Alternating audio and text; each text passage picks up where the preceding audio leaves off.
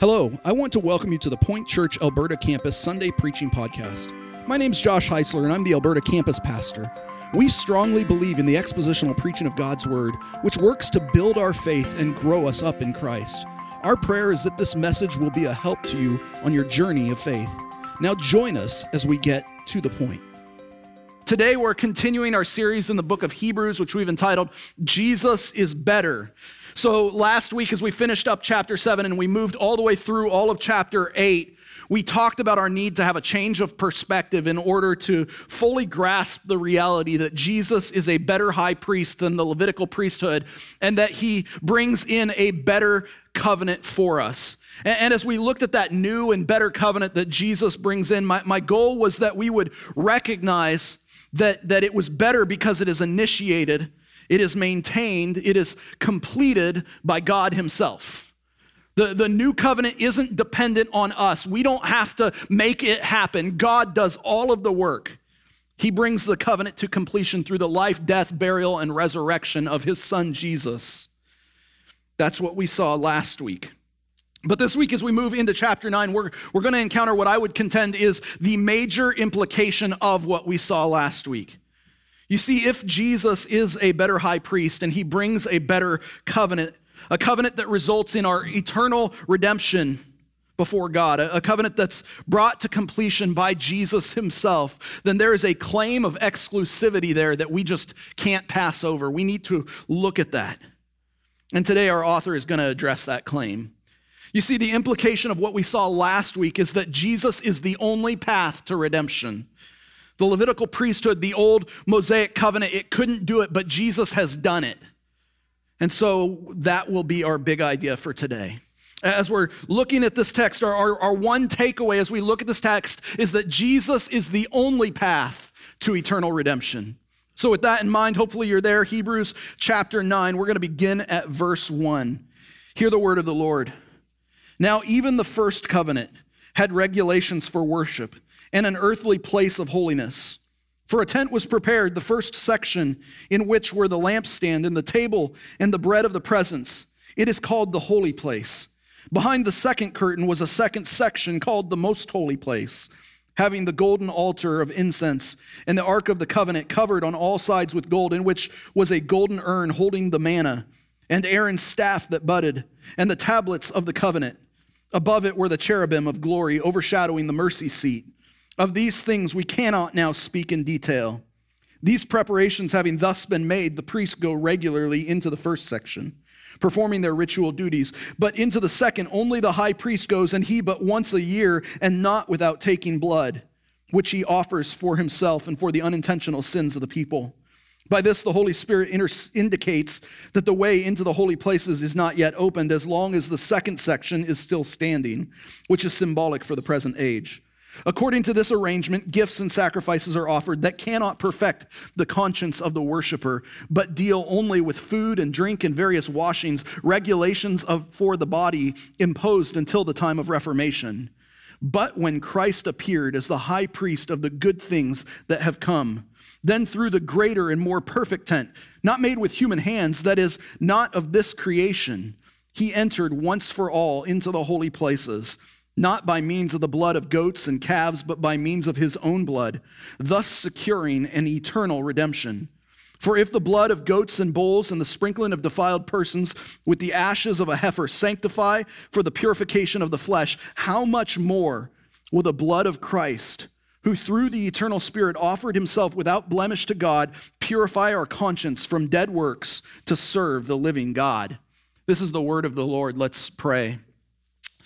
Lord God, as we look at this text today, we ask that you would be at work in our hearts and our minds, that we would see that, that regardless of what the world might want to tell us, regardless of what everyone around us might say, there is only one path to be redeemed, to be in your presence, to be reconciled to you, and it's through your Son, Jesus.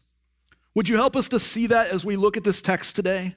Would you help us to stop trying to walk down other paths, but keep us on the narrow path that leads to life? We need you to do that for us today. We're desperate for you to do that for us today because we can't do it on our own. We, we need your help. And so, Holy Spirit, I ask that you would help us right now.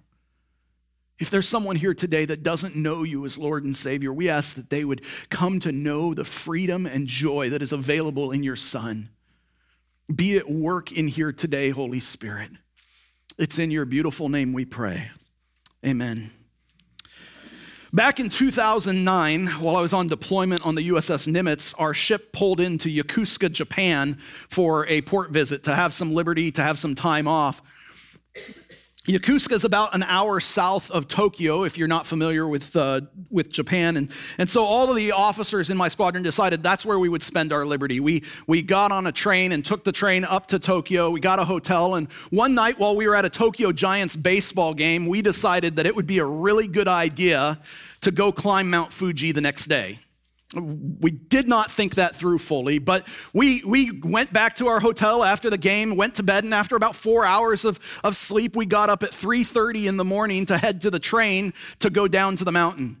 Now, as I said, we didn't really plan well, so on our trip from the hotel to the train station, we stopped at a corner 7 Eleven. Yes, they have 7 Eleven in Japan. And, and we purchased a, a, few bottles of water each, a few packs of, of uh, trail mix or snacks of sorts. We threw them in our backpacks. We went to the train station, got on the train, and at about 6.30 in the morning, we arrived at the base of the mountain. 6.30 in the morning is when we started our hike up the mountain. We got on that trail we started going and, and let me tell you it was not easy. It, it, was a challenge of a climb to get to the top and, and lucky for me the six weeks leading up to that port visit i had been on the elliptical on the ship every single day just kind of 45 minutes a day getting a workout in and so i managed to get to the top of the mountain about an hour before the rest of the people in my group did and i just sat there and waited for them. Um, but even with that advantage to get to the top of the mountain, uh, it still took me about eight hours to get from the bottom to the top. And, and once we were at the top of the mountain, we started talking to all the other tourists, because that's about the only people that climb Fuji these days, uh, who were at the top of the mountain. And it was only then that we realized that of the four trails that go up to the top of Fuji, the Gotemba Trail, which is the one that we had chosen, was by far the longest and most difficult trail we, we decided, you know, at this point, the best thing to do is probably take one of the shorter, easier trails back down the mountain. And so we did. But even with that faster trail down, because it had taken us so long to get to the top, we ended up coming down the mountain in the pitch black. Like there was no moon, we had no flashlights. This is before the days of an iPhone flashlight where you could turn it on. Like, like it was dark. I don't know how we got down the mountain without a serious injury. And so we get down to the bottom of the mountain, and all of the local businesses at this point, they're all closed. It took us an hour to find a cab back to the train station. When we finally got to the train station, the only train left was, of course, the most expensive one, the bullet train. So we get on the bullet train, go back to Tokyo. We get back to our hotel sometime after midnight, completely exhausted. Now, the, the moral of that story is there are multiple paths to the top of Mount Fuji. And which path you choose to take makes all the difference in the world. Now, now, when we come and we gather at church and we start thinking about eternity, there, there may be people who say the same kind of thing. Hey, there are multiple paths to get to God, there are multiple ways that you can get to God. But that simply isn't true. And, and as we look at the text today, we're going to address that, that claim. The, this text is going to tell us that there is only one path to eternal redemption, and that path is Jesus. Jesus is the only path to our eternal redemption. It is, he is our only path to get to God. It may seem at times like there are other ways to earn the righteousness, to earn the holiness that God's holiness, that God requires of us. But those paths, they lead to dead ends. There's only one path, and it makes all the difference for our eternal security. That's our big idea, as I told you for the, for the day as we look at this. And, and our author is going to use a sort, sort of stepping stone approach to get us to see that. He's going to start with something that's very familiar to his Jewish Christian audience. And he's going to build up to show them that Jesus is the only way.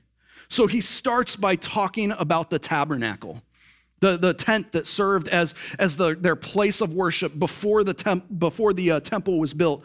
And, and the whole point of what he's getting at in this first chunk of scripture is that the tabernacle was very busy. It, was an incredibly busy place. Take a look starting at verse 1. Now, even the first covenant had regulations for worship and an earthly, earthly place of holiness. For a tent was prepared. The first section, in which were the lampstand and the table of the bread of the presence, it is called the holy place. Behind the second curtain was a second section called the most holy place, having the golden altar of incense and the altar of the covenant excuse me, the ark of the covenant covered on all sides with gold, in which was a golden urn holding the manna, and Aaron's staff that budded, and the table tablets of the covenant. Above it were the cherubim of glory overshadowing the mercy seat. Of these things we cannot now speak in detail, worry not, we're going to. Nothing? Can, oh, I knew I shouldn't have used that. There's a laugh. Okay, you guys are with me. Of these things, we cannot now speak in detail. These preparations having thus been made, the priests go regularly into the first section, performing their ritual duties, and, and we need to stop right there and, and I need you to see the picture that's being painted right here. The, the, the tabernacle is being described as this incredibly busy place. They, they go in and they have to set it up, and once they set it up, the priests go to work. It, it, it, was all prepared, and then every single day they're at work. Every single day there's something going on. Every single day there are sacrifices being made.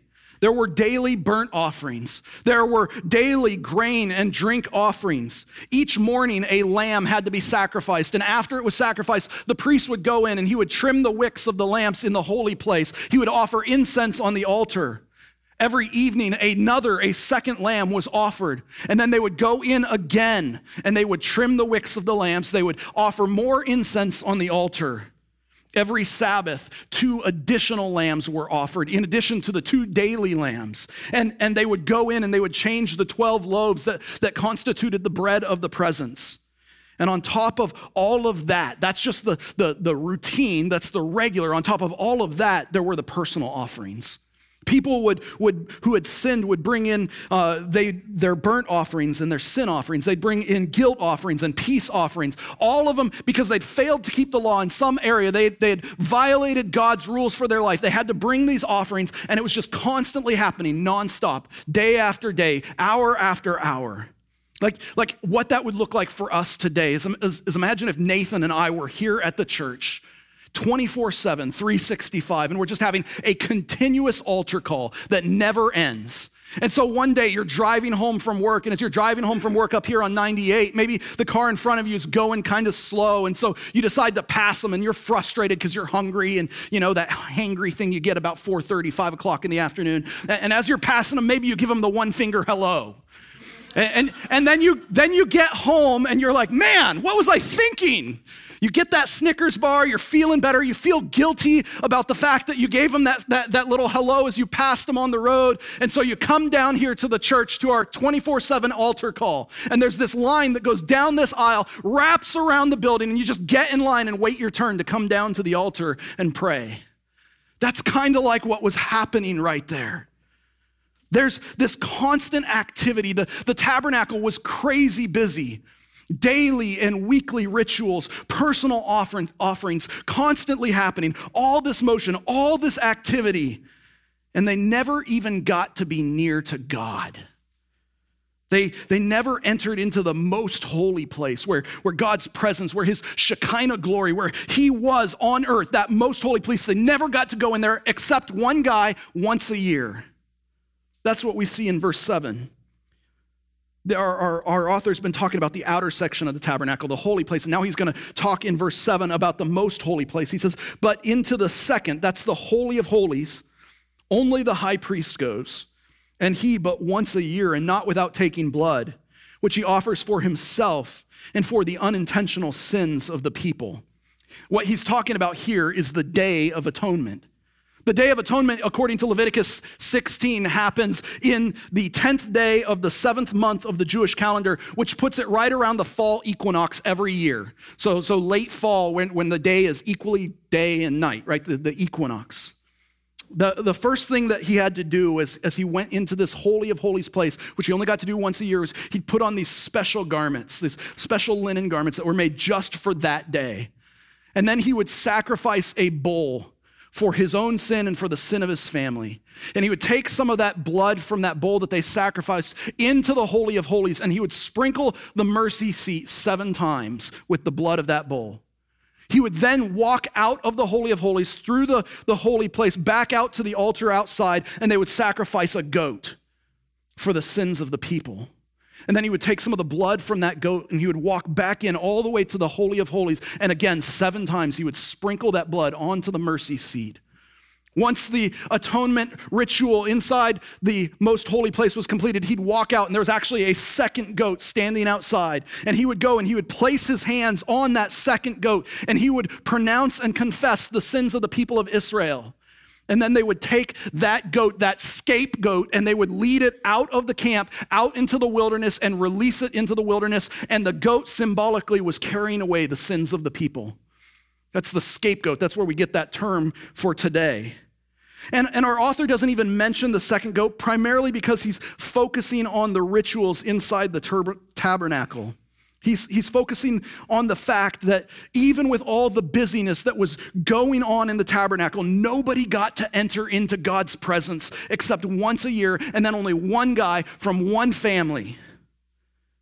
Even with all this busyness, there was a problem. Even with all of this going on, there, there wasn't something quite right. And, and that's what our author is going to get to in verses 8 through 10. Take a look starting at verse 8. He says, by this. That, that's by the fact that only the high priest got to enter into the Holy of Holies and only once a year and only with certain rituals performed. By this, the Holy Spirit indicates that the way into the holy places is not yet opened as long as the first section is still standing, which is symbolic for the present age. Now, now we need to pause right here in the, in the middle of verse 9 because we're at a major stepping stone in our author's argument, in what our author is trying to teach us. He's saying that the Holy Spirit's revealing that the tabernacle and, and all of the ceremony and all of the things that are going on in the tabernacle, contrary to what they thought, they're not granting them access to God. They're actually keeping them separated from God. And so he continues and, and he's going to explain why that's the case. He says, according to this arrangement, gifts and sacrifices are offered that cannot perfect the conscience of the worshiper, but deal only with food and drink and various washings, regulations for the body imposed until the time of Reformation. The problem, in, in a nutshell, the, the reason why they didn't have access to God is that the tabernacle didn't work. That, that's the problem. All of these sacrifices, all of these ceremonies and rituals, all of these rules that they about what they could do and what they could eat, about how they could cleanse themselves, they only dealt with the outside. They didn't deal with the inside. They couldn't perfect the consciences of the people. You see, the, the people had missed out on the fact that everything about the tabernacle, Everything about what they were doing, everything about the law, in a sense, it was meant to be a symbol of something greater. It was meant to show them something more. It dealt with external purity in order to teach them about internal purity. And they missed it. They completely missed that. They thought that all that external purity was the point. They thought all of those ceremonies were the point. They, they missed the fact that all of that external purity was a symbol to show them what internal purity ought to look like. And so, because they missed that, they had elevated the symbol to a status of being sacred. They thought that ritual worship was how they got to enter into communion, into communion with God, but, but in fact, it was keeping them away from God because they were only dealing with the outside. They didn't deal with the inside. And, and so often we do the same thing. We, we do the exact same thing. We, we'll be struggling with some particular sin, and, and we'll know that that sin is a problem. And so we're going to set up some, some rules, some roadblocks, some barriers that will help protect us, that will keep us on the path, that will keep us from doing that sin one more time. We, we have those rules, and, and, and we never actually drill down to the source of our problem. And what ends up happening over time is that sooner or later, all of those rules go by the wayside. All of those barriers, they, they fall over. All of those safeguards, they, they fail us. And we end up right where we began, or, or maybe even worse because we never dealt with the sin at the heart of the problem. We just wanted it to deal with the external problem and not get to the inside. And the Israelites, they were doing the exact same thing. They, they would go and offer their sacrifices day after day, year after year, but they, they kept on sinning. None of their sacrifices could p- fix their problem. And, and so they sinned more, and, and the sacrifices, they just had to keep on coming day after day, year after year, sacrifice after sacrifice. And over time, those sacrifices became what was important to them. The, the meaning behind them got lost. The sacrifice, the whole ritual of the tabernacle, which was a symbol of something greater, became the most important thing to them. They had elevated the symbol to sacred status. And when they did that, everything got off track. And before we're too quick to judge these people, we do the same thing all the time. Like, like when I was a kid growing up in church, we had to wear our Sunday best to church, right? You, you, know what I'm talking about there. Like, like for me, that meant that I had to wear slacks and a collared shirt that mom probably had to iron for me because I couldn't do it, and and some shoes that were very uncomfortable to wear, and and and and and on Sunday or on like Easter Sunday and Christmas, the high holidays, I had this little suit with a bow tie. There's embarrassing pictures out there somewhere of me wearing that stuff, right? You guys know what I'm talking about, right? We had to wear our Sunday best to church. But over time, that started to change. Do you, do you remember like some of the controversies that happened when that started changing? Like people got in an uproar about that. People who were Christians would chase other people out of the church because of what they were wearing to church. They were like, You're not wearing your Sunday best to church. You got to dress up to go to church. You got to bring God your absolute best to church. And you know what? They were right. We do need to bring our best to God. But clothes were just a symbol, they weren't what was most important. And in many churches, and, and honestly, for many Christians, that symbol got elevated. That became what was most important for them. And a lot of harm was done to the gospel because of that. A lot of people were chased out of the church who needed to hear the good news that we have because we cared more about what they were wearing than what was going on in their heart. Listen, my best is not the clothes that I wear. I think we understand that today. My, my best is a heart that's prepared to worship. My best is a heart that is open to the Word of God. My best is a heart and a mind that wants to be transformed into the image of Jesus we had elevated the outward look to a sacred status. So you need to hear me on this because sometimes we still do this, the same thing today, only in reverse.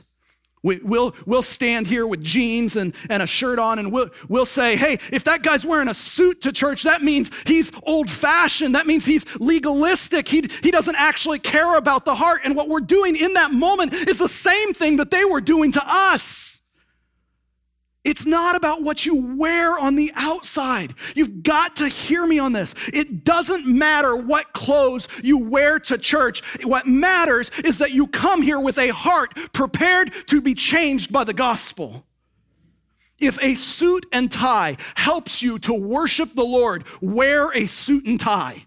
If jeans and a t shirt help you to worship the Lord. Wear jeans and a t shirt because it's not about your clothes, it's about your heart. Don't make the symbol sacred. That's what they were doing. The, the people of Israel thought that God wanted them to bring just their sacrifices every day. They thought that they want, He wanted them to hold these solemn assemblies, to celebrate the festivals, to make offerings in order to be right before God. But they had missed the fact that all of that outward religion was a symbol meant to point them to something greater. None of that could actually clear their consciences. But they missed that. And because they missed that, the tabernacle didn't work. And that wasn't just a problem for those first century Jewish Christians. That's a, that's a problem for us today. It's been a problem all the way back through all of Israel's history. Really quick, grab your Bibles, flip back to Amos chapter 5. Amos chapter 5. If you're using one of the church Bibles, it's on page 768. The Lord is speaking to his covenant people through the prophet, and he says to them, Listen to this I hate, I despise your feasts, and I take no delight in your solemn assemblies. Even though you offer me burnt offerings and grain offerings, I will not accept them, and the peace offerings of your fattened animals, I will not look upon them. Take away from me the noise of your songs, to the melody of your harps, I will not listen. Think about that for a second. Did you know that in the entire Bible, there are only six places, six places where God says, I hate something? There's six places in the entire Bible where God says he hates something. They're always talking about sin. And right here in Amos chapter 5, he's saying, I hate the things that I commanded you to do in Leviticus 23. Why is that? Why does he hate the very thing that he commanded them to do? It's because they missed the fact that the whole thing was a symbol meant to point them to something greater. It was meant to point the outside to the inside. That's why he continues. If you read on to verse 24, he says, But let, let justice roll down like waters and righteousness like an ever flowing stream. He didn't just want them to go through the motions. He, he didn't want them to do the celebrations and have the sacrifices. He wanted them to see those celebrations and those sacrifices pointing them to a life changed by his good news. They were there to teach them something, not, not just to do them. And it's the same thing with us in here today. Like, like you, you read a passage like Amos chapter 5, and could you imagine God saying that to us? I hate your Sunday gatherings. I hate your worship. I hate those songs that Nathan's leading you and singing. I don't want to hear them anymore. Just stop. Let's never be like that. Let's never elevate the symbol to sacred status. All of the things that we do here on Sunday are meant to teach us what it means to be in communion with God. The songs we sing, the, the scripture we read, the prayers we pray, the fellowship that we have as we gather together as a church, all of that is meant to point us to something greater. It's not about us right here, right now. But, but we miss that sometimes. Watch out. Let's be aware of that. We're not the only ones that miss it, though. Those Israelites had missed it too. The early church had missed it, apparently. So, back in Hebrews chapter 9, our, our author drives the point home and, and says that all of this ritual, all of these symbols, they cannot perfect the conscience of the worshiper. The, the barrier between men and God wasn't the curtain that divided the holy place from the most holy place. The barrier was a conscience that knew the weight and the burden of our sin. And all of those old rituals and all of those sacrifices could not remove that barrier. The British theologian Frederick Bruce noted that it is only when the conscience is perfected that we are set free to approach God without reservation and offer Him acceptable service and worship. And the sacrificial blood of bulls and goats is useless in this regard. Animal sacrifices and other material ordinances which accompanied it could affect at best a ceremonial and symbolic removal of pollution, but they could not cleanse our consciences. And so you can see that for all of its worth, for all that it brought, the tabernacle just didn't work. And if that is where our author stopped talking, we'd have a pretty big problem on our hands. If that's where he quit, we'd be kind of done at that point, but thankfully he doesn't. Thankfully, he keeps on talking, and as he does, as he keeps on writing, he uses what I tell my daughters is my favorite word in the entire Bible. It's that three letter word, but. He, he's telling us all this bad news, and then, then he says, but, and then he keeps talking. And I love that word. It's my favorite word because so often in the Bible, it moves us from, from hopelessness into hope. And that's what we're going to see right here in verse 11. He says, But when Christ appeared, as a high priest of the good things that have come, then through the greater and more perfect tent, not made with hands, that is not of this creation, he entered once for all into the holy places, not by means of the blood of goats and calves, but by means of his own blood, thus securing an eternal redemption. For if the blood of goats and bulls and the sprinkling of defiled persons with the ashes of a heifer sanctify for the purification of the flesh, how much more will the blood of Christ, who through the eternal Spirit offered himself without blemish to God, purify our conscience from dead works to serve the living God? I don't, I don't know that there are two better sentences in all of Hebrews than what we saw right there. We've just read that all of those rituals, all of those things that the church was doing, none of it worked. None of it was going to be effective to bring us to God.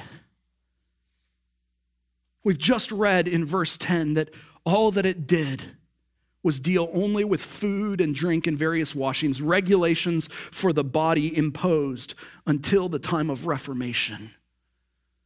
All of all of that stuff that happened at the tabernacle, all of the worship, all of the sacrifices, they dealt, they, they, they were temporary. They, they dealt with the outside. They, they didn't fix the problem. They couldn't fix the inside. They couldn't clear our conscience of the weight of the sin that was weighing down on us. That path, it turned out to be a dead end. But then Christ stepped in as our new and, and perfect high priest He's the high priest of the good things that have come. And what we're seeing there is, is verse 11 is telling us that Jesus is the high priest of the Reformation that verse 10 was looking forward to.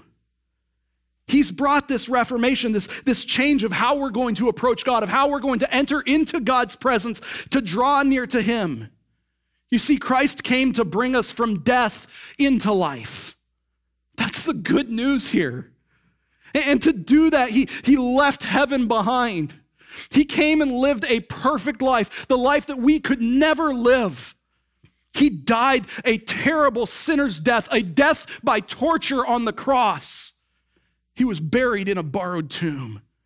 But on the third day, he rose in victory over sin and death as our perfect high priest. And he doesn't serve in a tabernacle that doesn't work anymore. He serves in the true tent, in the very throne room of God in heaven. Unlike earthly human priests, he, he didn't get there through the blood of bulls and goats. He, he got there through his own sacrificed blood, which he shed at Calvary. You see, the blood of goats and bulls, it, it worked to sanctify the flesh, but, but Jesus' blood, it secures, it takes hold of, it takes possession of our eternal redemption. It redeems us from the price of our sin. It, it's like taking the voucher, like, like you go, you get a coupon for Chick fil A for that free sandwich. It's like taking that and giving it to the, the counter, and instead of making you give them money, they give you a sandwich. Only this is so much more. Jesus' blood is that ticket that trades us from our eternal damnation and it gives us Jesus' righteousness instead. The tabernacle was filled with elaborate ceremonies, acted out by men, repeated over and over and over again. But for us, with Jesus, it wasn't just a ceremony, it was so much more. When the high priest was at work in the tabernacle, no one got to enter into God's presence except that high priest, and he only got to do it once a year. But with Jesus, with, with him as our high priest, we are free to come into the presence of God with boldness whenever we want. That's a dramatic change because Jesus, as our better high priest, our better sacrifice, actually cleanses our sin. He can cleanse our conscience. He fixes the problem because he digs down to the source of our problem, our sin, and he takes care of it once and for all. He paid the price for our sin on the cross and raises us to eternal life in him. He gives us his, recon- his righteousness as he reconciles us to God. All that trying to do it ourselves, all that trying to fix it ourselves by our own sheer force of will, those were dead works which led us to dead ends. but Jesus purchased our eternal redemption. He purifies our conscience. He takes us from dead works and he brings us in to serve the living God. That's what our author is trying to help us see right here. Back in Japan, there are four paths that lead to the top of Mount Fuji. And of the four, one of those paths is significantly more difficult than the others. One of those paths is, is just ex- exponentially harder. But if you work hard enough, if you try hard enough, if you put forth enough effort, you will get to the top of Mount Fuji on that trail. But when it comes to God, that's, that's not how it works. Because there's only one path that leads to God. There's only one path that leads to our eternal redemption. All of those other paths that may look like a good idea, you, you might even put forth a whole lot of effort. Eventually, you will come to a dead end. There is only one path that leads to God. That's what Jesus said. Jesus said, The gate is narrow and the way is hard that leads to life, and those who find it are few. All those other paths, they, they, they don't work. They're dead ends. But Jesus offers us a path that leads to eternal redemption. Jesus offers us a path that leads us to a clear conscience. Jesus offers us a path that leads us to true and lasting freedom in Him. So, so let's abandon those other trails. Stop, stop walking on those other trails. They're not going to get you where you're trying to go. And let's walk the path that we're seeing here in Scripture today. Can we do that? Thank you for listening to the preaching podcast from the Point Church. If you would like more information about our church, or if you have any questions, you can find us online at tothepoint.church.